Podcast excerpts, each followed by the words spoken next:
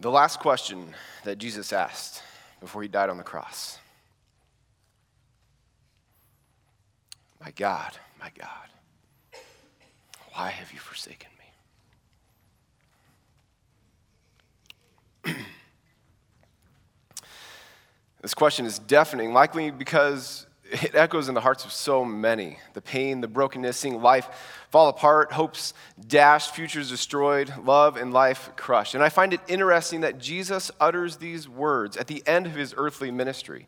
All of the miracles, all of the displays of divine power, holy intervention, life changing encounters with the one true God.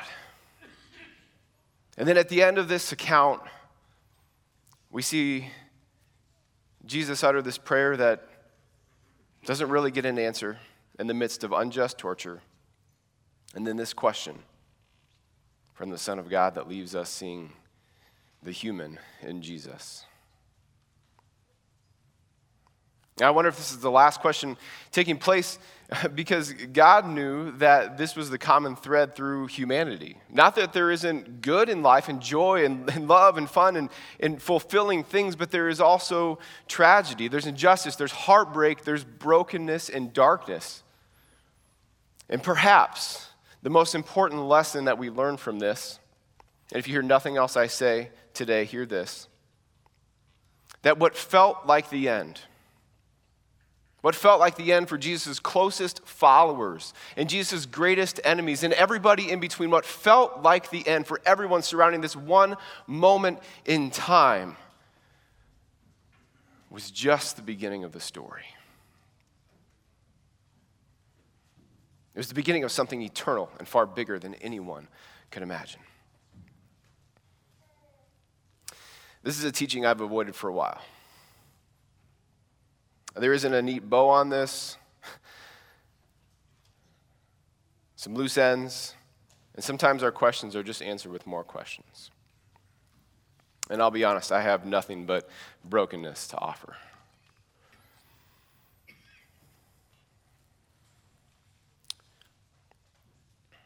But this is our story that has left us asking the same question My God, my God, why have you forsaken me?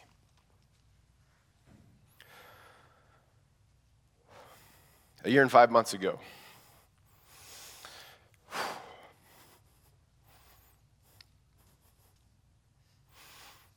our son Cooper passed away.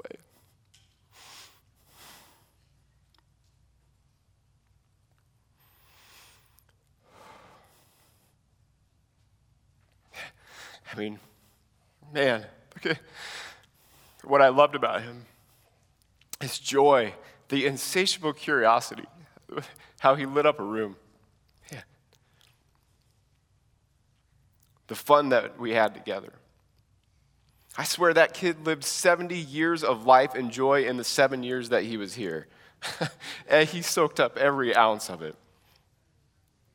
And you go to the next picture, you see uh, how much he just loved playing with his siblings. And man, just the goofiest goofballs ever when those three were together. They clearly get it from their mother. Uh, and he just liked being silly and just being in the moment and having fun. Boy, I just appreciate that so much about him.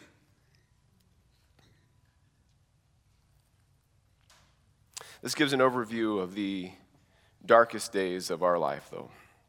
February of last year, Cooper got sick.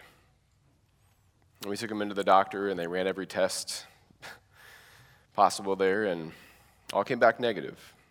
It was just a virus, they said. And he got better by the end of the week and seemed his normal self. Uh, later that next week, he came home not feeling well on a Thursday. Friday morning, he woke up with a high temp and flu like symptoms. His temperature started to go down that day, and he seemed to be feeling better and ate some food. And I remember coming home from work that day, and he was on the top bunk, the uh, top bed of his bunk bed, excited about how many episodes of the Octonauts that he had watched, and that there was a concrete pump truck across the street that he got to watch from his vantage point there. But the next morning, our world changed. His symptoms came back, and things very quickly went bad. He started to go into septic shock. He was life flighted to Iowa City where we waited by his side for the most agonizing 24 hours before we had to do the hardest thing we've ever had to do held him in our arms as he died.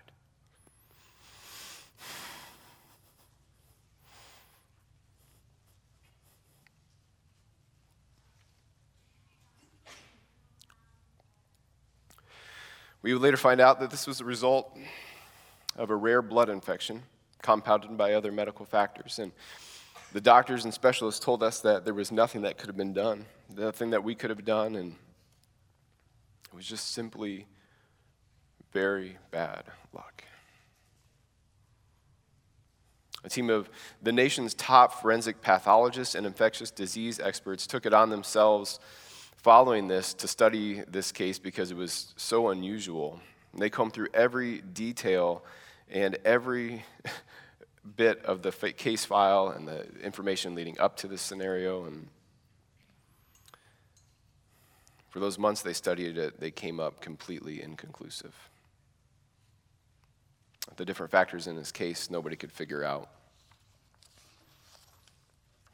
what happened. No theories, no plausible ideas on how this infection got into his blood or why this happened. We have never felt pain so deep or an emptiness so consuming. I mean, it feels like God let us down in the moment we needed him most. Where is he? Sometimes it's hard to feel anything other than disappointment. How do we live like this? How do we survive the years ahead? And it, sometimes it seems out of place to stand in a sanctuary and open my mouth and praise when every fiber of my being feels shattered and broken. How do we live like this? My God, my God, why have you forsaken me?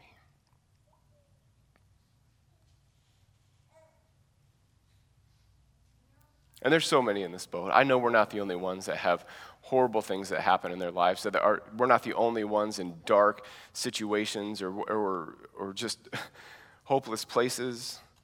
There is so much brokenness, so many things, so many people on so many journeys. And I think there's probably two camps of people here today. There's the people who have never really experienced tragedy or loss to a deep degree, and then the people who are on this journey as well. And I think if you're in the first group of people, like, that's, that's good. I would never wish any of this upon you. But maybe today, what we talk about is can provide some, some maybe some foresight or some wisdom if or when life does take a left turn.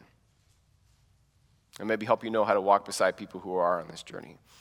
And if you're in that second group of people and you're walking through this, I just want you to know that you're not alone in this and that in the wake of unanswered prayer and tragic circumstances where everything that you love has been violently ripped from your grip, it can cause you to want to walk away from God, walk away from the church, walk away from all of it.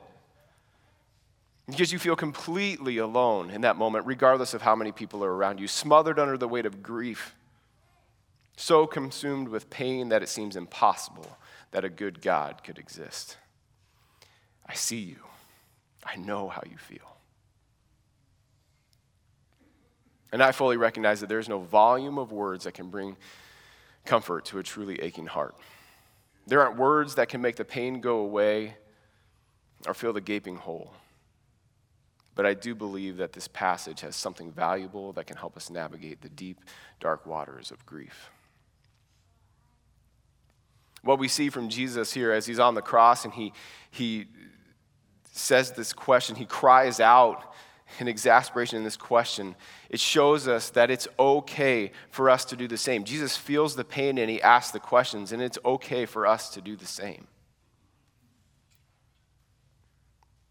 And, and this, this quote here, I think, shows us the, another important point here that there is no solution to unsolvable problems.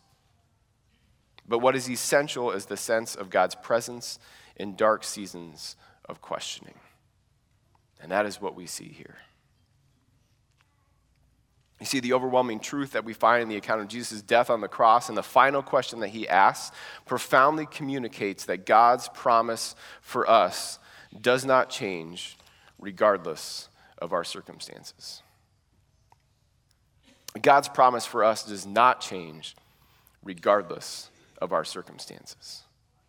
Jesus felt disconnected. He felt forsaken in that moment, but he still moved toward God with the pain. He cries out in anguish, and he felt the full weight of all the things we feel, all of the sin, all of the brokenness, the result of that, everything that's in the pit of your stomach, in your heart. He bore that on the cross, and he felt it in that moment. And that's why he cried out to God, Why have you forsaken me? He felt all of those things that aren't right, but he presses in anyway not holding back what he feels, showing us that we can come to him with all of what's in our hearts, no matter what. And following this question, following this moment, the very next words that he says Father, into your hands I commit my spirit.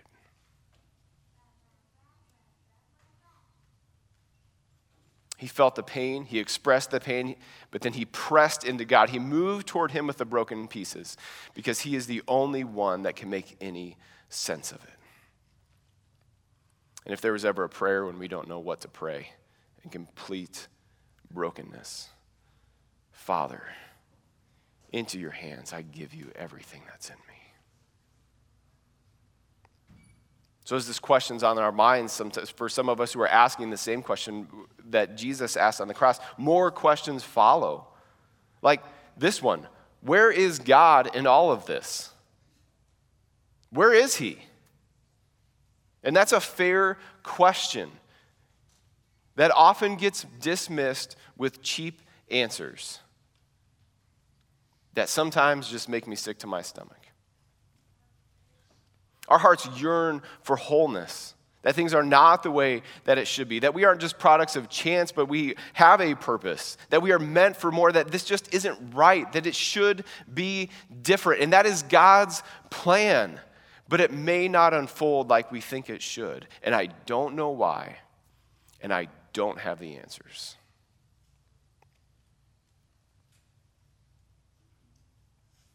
The, the picture that keeps coming to mind as I've wrestled with these things is, is Daniel in the lion's den. And we see in Daniel chapter 6, some of you may be familiar with this account, but the Reader's Digest version here is some, some bad people trick the king that's in power at that point to force him into throwing Daniel into the lion's den.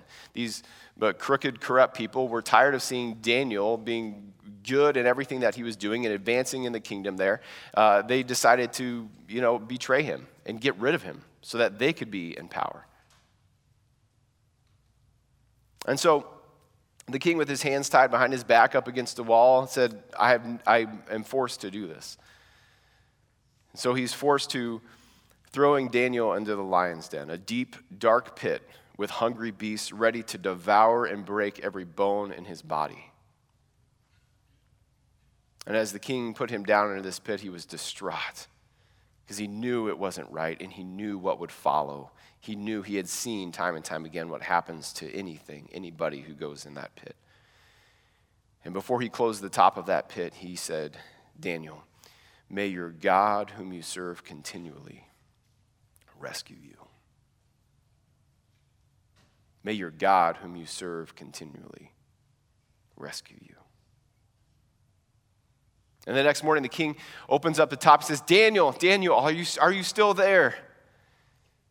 And Daniel responds, not just alive, but completely unscathed, not a mark on him.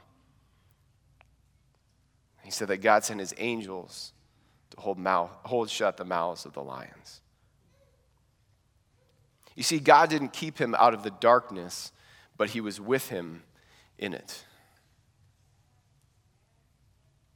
God does not keep us from the dark pit, but He sits with us there and holds shut the mouths of the beasts that are ready to devour us. It's important to recognize the yes in the no in Daniel and the lion's den here because God doesn't keep him from getting thrown into the den in the darkness, but He keeps him from getting devoured. And sometimes the answer to our prayer is no for a reason we can't explain, but His answer to us is always yes, I'm with you.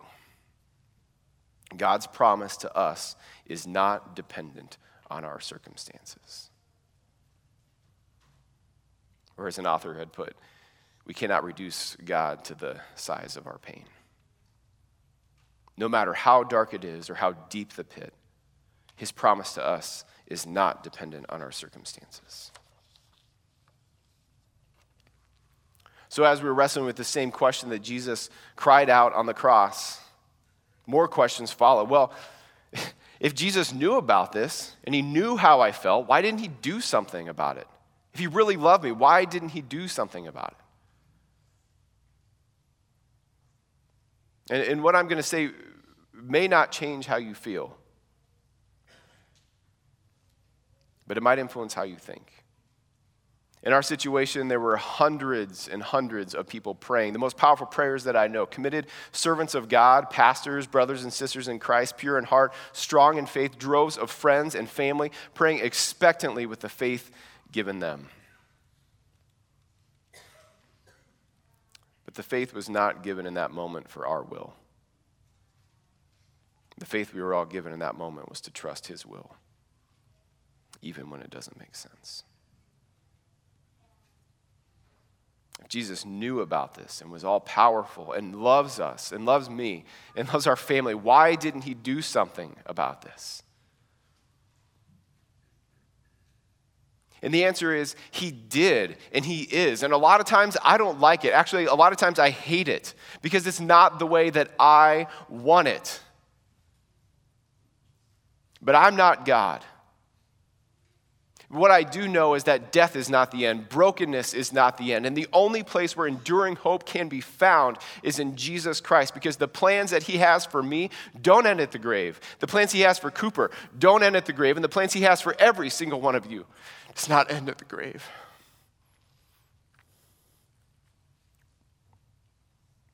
He defeated death with death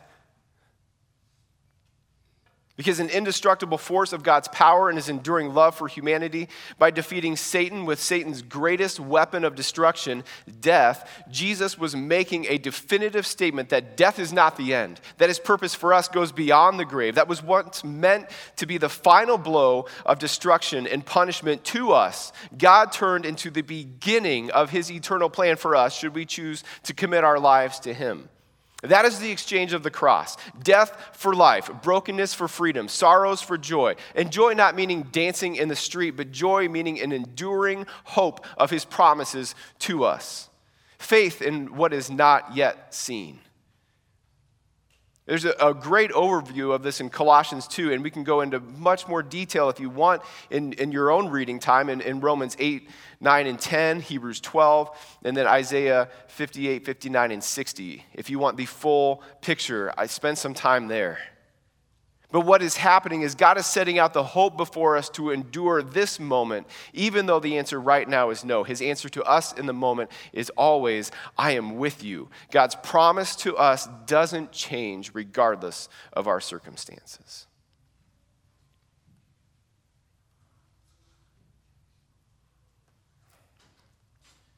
And I think this quote by Elisabeth Elliot is so important as we understand this.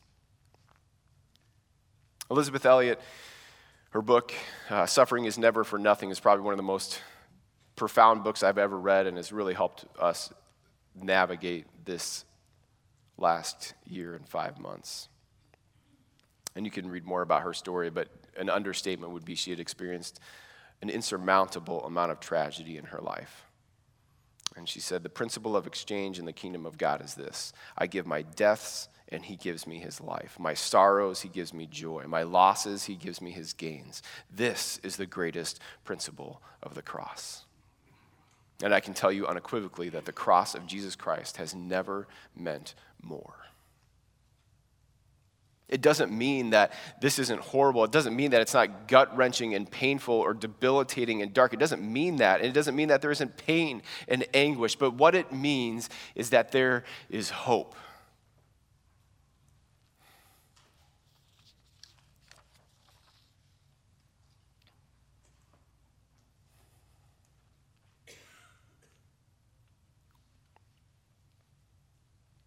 And in trying to process things and make sense of things, I think sometimes it's important to remember that sometimes the picture is bigger than we can see. I remember when I was in art class, it was like, I don't know, third or fourth grade. Um, I always thought art class was fun because you got to make a lot of mess. And, you know, I just, as a kid, that was like the best thing ever, right? Uh, but I remember learning about this uh, style of art called pointillism. And I, I just found it fascinating because what it is is these artists make all these pictures, but they only use dots, just dot, dot, dot, dot, dot, dot, dot, over the whole page. And they make all these different textures and colors and layers and everything, just only out of dots. I thought, man, that's crazy. That would take forever. I don't have the patience for that. And I just thought that was so cool. And I remember this picture uh, up here, and it's kind of blurry, you can sort of see, but uh, you get the gist of it. Um, it's, a, it's a pelican here, right? You can kind of see its beak and its wings there. You know, clearly done by some sort of bird expert ornithologist. It's a little bit um, avant garde, maybe. Um, but actually, as we, we zoom out a little bit, we get a little bit more perspective. We realize that's actually not a pelican, it's actually a flag on top of a sailboat. So, where we once thought, like, oh, this is a picture about birds and uh, this artist's love for birds, we realize, like, well, that's actually not what the picture's about at all. It's actually about a sailboat out on the open waters. The freedom of nothing else around it but just open waters and sailing and no motors or anything like that, but just the freedom of um, the voyage out on the open ocean there, the wind behind them. So you realize, well, this, this is a picture about sailing. Mean, as we zoom out actually a little bit more, we see a little bit more of the picture. Well, there's a guy in a steamboat there. So I guess it's not just about sailing. Maybe it's about, like, um, you know, just kind of the two storylines here of the old fashioned way of, of getting across water and navigating and this new advent of, you know, steam engines. And then we see that there's a tree there. So, you know, there's got to be land nearby. So maybe they're not quite out on the open ocean. Uh, so we start to see a little bit more of the picture here. And as we zoom out a little bit more, actually, well, there's a lady in her Sunday best fishing. Well, first I thought this was about a pelican, and then I realized it's about a sailboat. And now there's this lady in her Sunday dress fishing. So I really have no idea what's happening in this picture at all. Okay? This is just uh, throwing me for a little bit of a loop. And so then as I gain a little more perspective, we zoom out again, I see more of the storyline. It's like, well, wait a minute. That pelican that was a flag on top of the sailboat is actually not even in the foreground, it's in the background of the whole picture there. And I see a lot more happening in this picture. I mean, there's, there's lots of different people, and there's a rowing team going through the picture. And there's a trumpet player. He must be awesome because trumpet players are really cool. Um, and there's just so much happening here. And so, like in this little cove where there's all these people and these storylines, and it's like this weekend afternoon, they're enjoying this day, but we see all of these different storylines kind of interacting, all of these different things happening in this picture. And then as we zoom out more, we realize well, look at all this stuff happening in this picture. That one little piece of what I thought it was is actually just such a minuscule part, actually, maybe a few dots of the entire picture that's happening. All of these different storylines, all of these different people. And there's all these different people from different classes. There's the upper class, there's the lower class. There's a lady that has a monkey for a pet. I don't even know what that's about.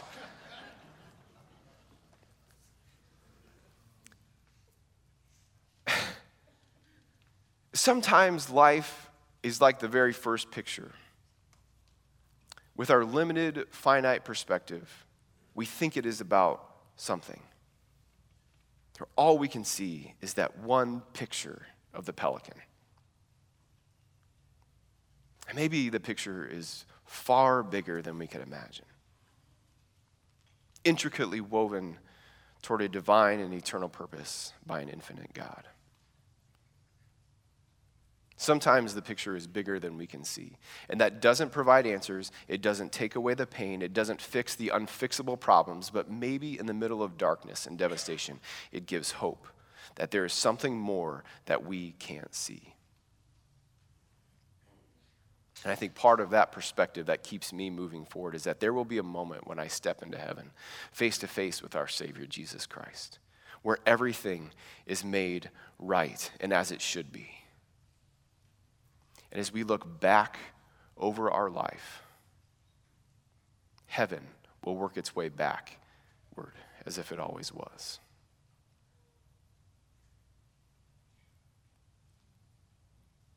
And in comparison to what is before us, this life will seem but a blink of an eye. Sometimes the picture is bigger than we can see. Before I close, I do want to provide a few, I, I call them lifelines, um, because I feel like that's what people threw us when we were just in the middle of just the darkest places and the darkest moments. Um, I, I realize actually the first three points are kind of all like one point, so you'll see they just kind of are all a continuation, a continuation of each other. But when you are so broken, in such a dark place, and you don't know what to do, just do the next thing. And then do the next thing. And that's it. You may not know what to do. You may not be able to move. You may not even be able to think about what you can even make to eat. But you know what? You can, you can brush your teeth. Whatever it is, just do the next thing and then do the next thing. And sometimes that's all it is that has kept us going. I'm just going to do the next thing. I'm just going to do the next thing.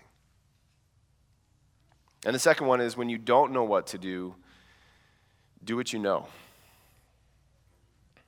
I don't know what to do. I can't, I can't move in this moment. I don't even, I just can't even think past this moment.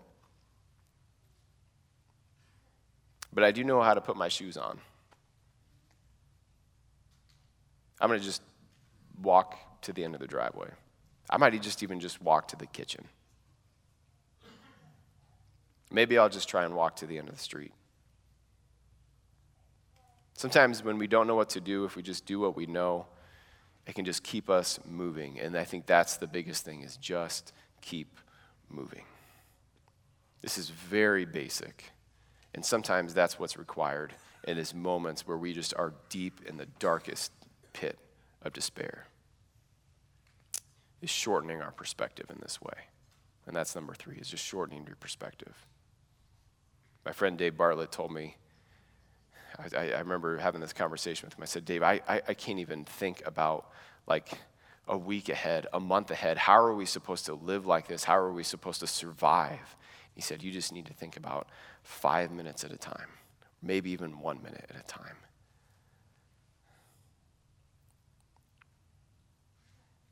I remember there was a point where my friend Scott came over and I, I couldn't move. I was just laying there but. I just like I couldn't move. Like just suffocating under the weight of grief. And I was like, I just don't know if I can do this. He said, I bet you can take a breath. And I bet you can take another breath. And then another breath. And sometimes when we shorten our perspective that way. It can get us to the next moment, to the next moment, to the next moment, until we can begin to widen our perspective a little bit at a time. And finally, the, the last lifeline here is the offering of brokenness. It's easy to think, just with all of just everything that is just broken and shattered within you, like, what can I even do? What, what can what good can even come from my life moving forward. But the brokenness in your life is a pure and sacred offering that we can lay at the feet of Jesus. And as with any offering, He will take that. He'll bring restoration, He'll bring wholeness when we move towards Him with the pain. I remember this moment just a few days after losing Cooper. I spent a lot of time in the woods. There was so much pain, so much anger, and I remember it was just in the middle of it was still just bitter cold and snowy out there and i would just walk and walk and walk in the woods where there wasn't anybody and i would just like i would yell just because i was so mad and i would just break whatever i could break and just eh, after being so exhausted physically and emotionally i remember standing there in the stillness of that winter moment feeling the pain of having that love and life just completely ripped out of me thinking i never knew i could feel pain this deep. And then I just felt that close presence of God. And this, this came to mind was just that God willingly endured that pain for us, giving his son Jesus on the cross, so that we could have restoration and wholeness and life and hope and joy and eternal life in him. And if there is a fraction of a percentage of a chance that we could know love that is that deep and that great and that wide, why would we not run headlong into knowing that love?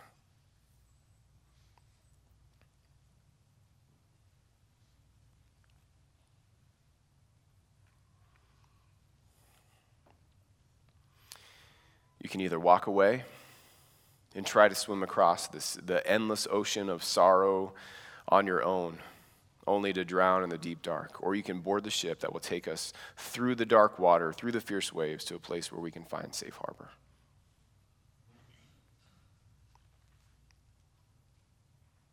And maybe today, as you're wrestling with the things you're wrestling with, or maybe just thinking about the direction of your life, think, you know what? Yeah, that's for me. I want to know that love. I want to know the, the unending love of the one true God. I want to commit my life to Him. I want to commit my pain to Him, my brokenness to Him. I want to give it all to Him. I know I'm not perfect. I know that there is so much brokenness, but that is the only place where we can find hope. Then I want to just help you in that step forward. And so as I close in prayer, then I would just just offer this to you that you just repeat this prayer in your hearts as we pray together. As you offer that to him as we head into a time of worship here today. Let's pray. Dear Lord, you are my God. And I want to commit to following you with my life as I accept your gift of salvation. And this morning, I give you all of my brokenness. And I ask for forgiveness for the sin in my life. And as I follow you, help me to know you more and more every day. Take all of the broken things in me and help make me whole again. In Jesus' name, amen.